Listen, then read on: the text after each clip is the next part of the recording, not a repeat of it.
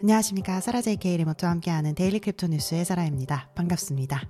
daily crypto 뉴스는 비트코인, 이더리움 전 세계 암호화폐, 블록체인 업계 소식을 매주 평일 전해드리고 있습니다. 새해 복 많이 받으시고요. 2월 9일 금요일 에피소드 시작합니다. 많은 기대를 모았던 이더리움 덴쿤 업그레이드가 최종 테스트에 통과했습니다. 이로써 다음 달 메인 public 네트워크에서 새로운 업그레이드를 출시할 수 있는 길이 열릴 것으로 보입니다. 이 업그레이드는 이더리움 라이브 블록체인의 조건을 모방하도록 설계된 홀스키 테스트 네트워크에서 전체 리허설을 거쳤습니다. 홀스키의 덴쿤 업그레이드 실행이 문제없이 완료됐으므로 이더리움 개발자들은 라이브, public 블록체인에서 업그레이드를 배포할 준비가 완료가 되었습니다.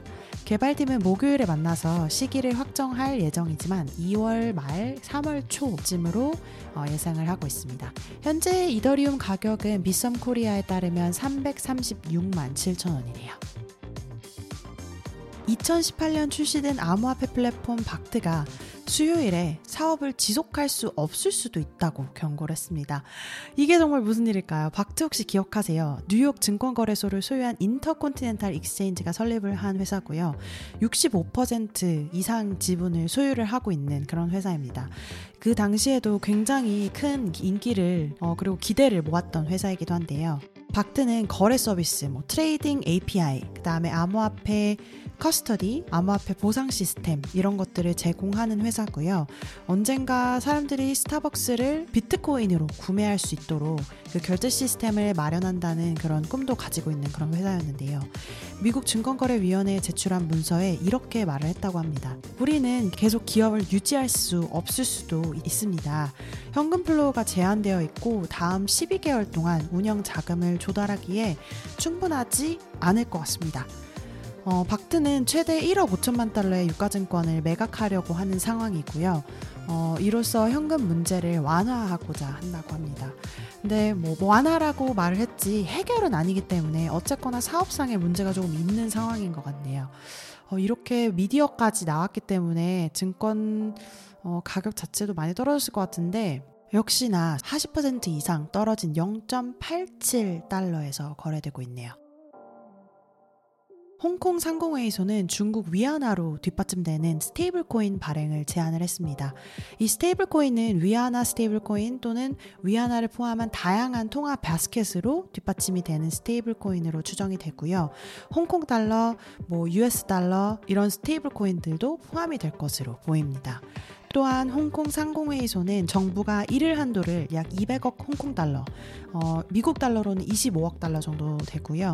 어, 이 한도로 제한하는 가상자산 연결 제도를 만들 것도 제안을 했습니다.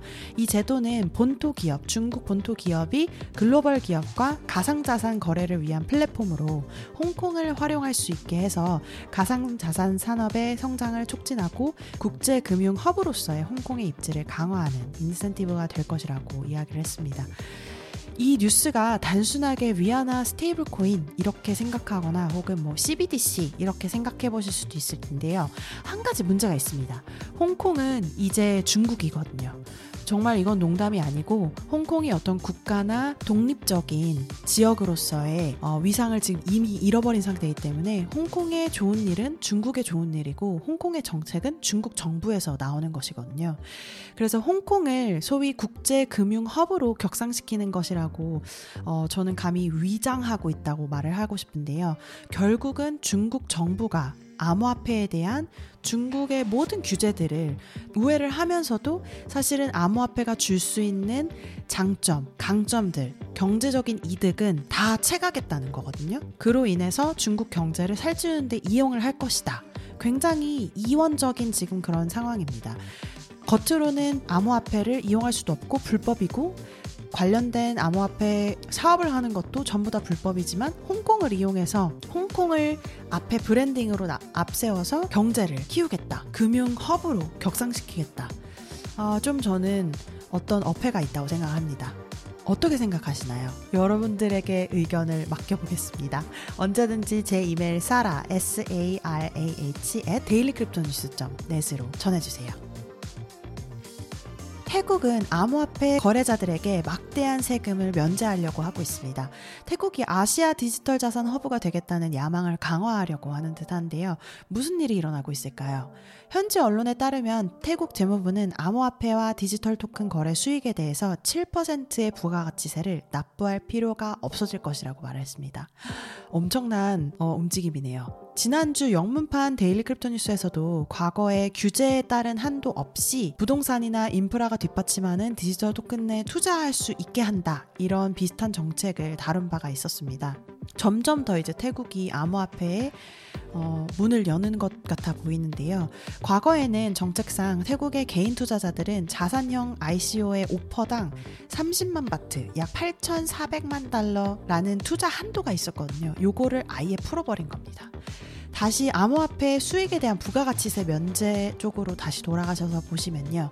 이 면제는 디지털 자산을 자금 조달의 대안으로 장려하는 것을 목표로 합니다. 그리고 원래는 이 정책이 2023년 말에 만료될 예정이었고요. 결국에 이제 적용이 된 겁니다. 그래서 태국에 허가된 디지털 자산 거래소 운영자들을 통해서 실행되는 거래에는 영구적으로 이 정책이 적용이 됩니다. 하지만 여전히 암호화폐를 결제 수단, payment 수단으로 이용하는 것은 제한을 하고 있는데요. 새로운 자산 클래스에 대해서 접근을 좀 신중하게 하겠다. 하지만 투자 자산으로서는 오케이. 이렇게 어, 스탠스를 취하고 있습니다. 이번에는 한국 소식입니다. 제가 자주 읽고 있는 암호화폐 이제 글들이 몇 개 있는데요. 이번에는 어, 어, 제가 알기로는 한국인으로 알고 있는데 어, 관련된 소식들을 잘 전해주시는 글을 어, 한번 가져와 봤습니다. 슈비트의 글이고요.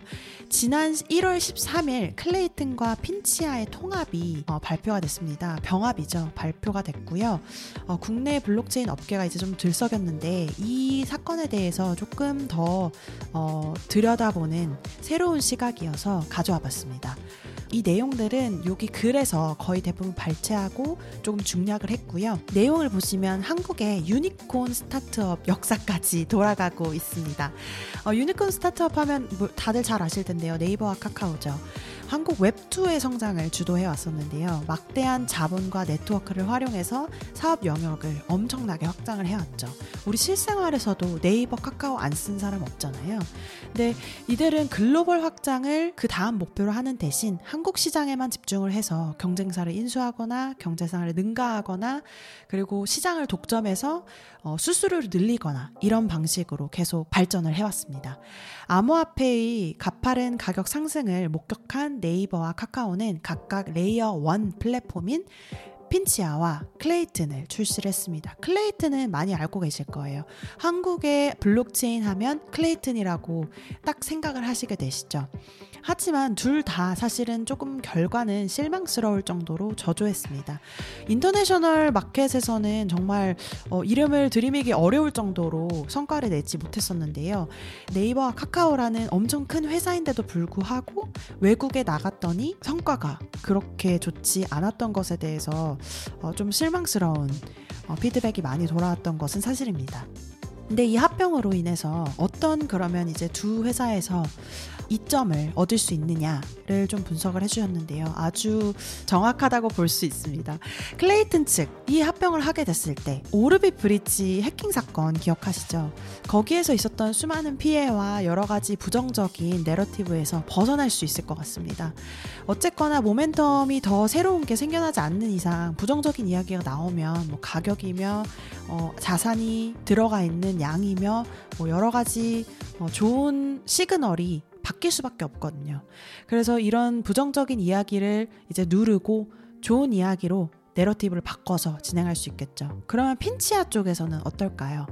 바로 새로운 프로젝트로 부상을 해서 어, 여러 거래소에서 상장을 하고 성장을 하고 이런 길들이 훨씬 더 쉬워지겠죠. 특히 뭐 외국으로 치면 바이낸스에 쉽게 상장을 할 수 있겠고요. 게다가 클레이튼에서 만약에 빠져나갔던 여러 프로젝트들이 핀치아로 옮겨오는 그러니까 뭐 합병했으니까 옮겨온다고 하긴 좀 어려울 수 있겠지만 어쨌거나 핀치아로 옮겨오게 된다면 거기에서 이제 다시 성장을 하게 된다면 핀치아가 블록체인 네트워크로서의 어, 성장은 커질 수가 있겠죠. 그런 의미에서 핀치아의 원래 예정되어 있던 성장 가도를 더 빠르게 할 수 있는 일석이조의 효과를 누릴 수 있겠습니다. 여기 작가분께서는 개인적으로는 핀치아와 클레이튼의 합병이 비즈니스적으로 아주 훌륭한 결정이라고 생각을 하신다고 하네요. 저도 그렇게 생각을 하고요. 두 체인 모두 오랫동안 운영이 되어 왔고 블록체인 비즈니스의 필수적인 모멘텀을 이제 점점 더 잃고 있, 는 상황이기 때문에 어, 뭐 토큰 가격이 하락이나 그리고 거기에 묶여 있는 자산이 빠져나간다거나 뭐 유동성이 낮아진다거나 이런 일들이 계속 계속 지속되면 결국에는 블록체인 네트워크로서의 의미가 없는 거잖아요. 그래서 핀치아가 결국에는 어떤 성과를 거두고 있는 상황에서 클레이튼이 가지고 있는 DeFi 프로젝트가 같이 합쳐진다면 유망한 어, 또 다른 프로젝트가 어, 나올 수 있지 않냐 이런 생각을 하는 것 같고요. 그리고 뭐 합병이 말처럼 쉬운 일은 아니지만 그리고 또 회사 입장에서는 엄청나게 어려운 일일 것이지만 이를 실현한 두 회사의 의사 결정자들은 물론 존경을 받아 마땅하다고 봅니다. 그리고 이것이 스타트업과 대기업의 차이가 아닐까 이런 이야기를 해주셨는데요. 이것도 정말 저는 동의를 하는 바입니다. 스타트업은 어, 대표가 다 책임을 지기 때문에 어, 어떻게 해서든 이제 밀고 나가거나 아니면 바로 이제 실패를 하거나 모멘텀을 잃는 순간 이제 실패를 하거나 두 가지 선택지밖에 없거든요. 그 이외에는 사실 한 번 이제 모멘텀을 잃은 다음에 계속 이어나간다는 게 쉽지가 않습니다. 다시 이제 회생을 하는 게 쉽지가 않죠. 하지만 대기업은 여러 가지 수단을 통해서 어, 조금 더 어, 기사회생할 수 있는 기회도 있고 어, 모든 대표가 모든 책임을 지는 것이 아니기 때문에 조금 조심스럽지만 그래도 돌파구를 마련해 나가는 그런 상황이 올 수 있지 않나 이렇게 보고요.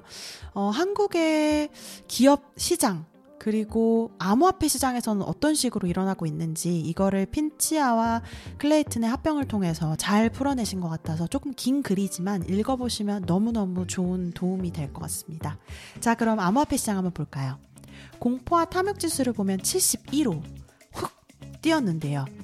물론 이제 비트코인 가격이 6천만 원 이상으로 올라간 것이 가장 클 것 같습니다.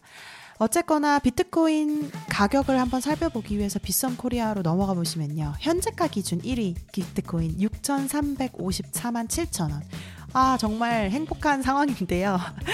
3.56% 올라간 상황이고요. 2위는 Yearn Finance 0.38% 올라간 1,002만 5천 원이고요. 3위는 이더리움 1.51% 올라간 336만 9천 원.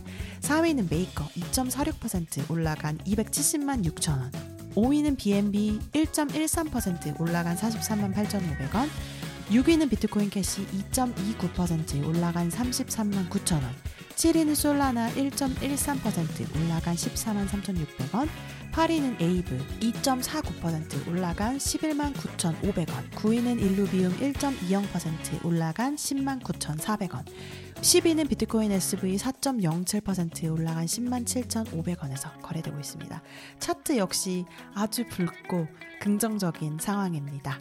BitDegree로 넘어가셔서 top crypto gainer 1위 보시면요. Bitball Treasures라는 프로젝트가 BTRS라는 토큰으로 173.82% 올라간 0.1445달러에서 거래되고 있고요. top crypto loser 1위는 몽골 NFT 코인이라는 프로젝트의 MNFT 토큰이 24.15% 내려간 0.000000938달러에서 거래되고 있습니다. 오늘 2월 9일 금요일 daily crypto 뉴스 소식은 여기까지 전해드리고요. 여러분께서 이용하시는 팟캐스트 플랫폼 유튜브에서 항상 리뷰, 구독, 좋아요 잊지 마세요. 새해 복 많이 받으시고요. 다음 주 다시 뵙겠습니다. 감사합니다.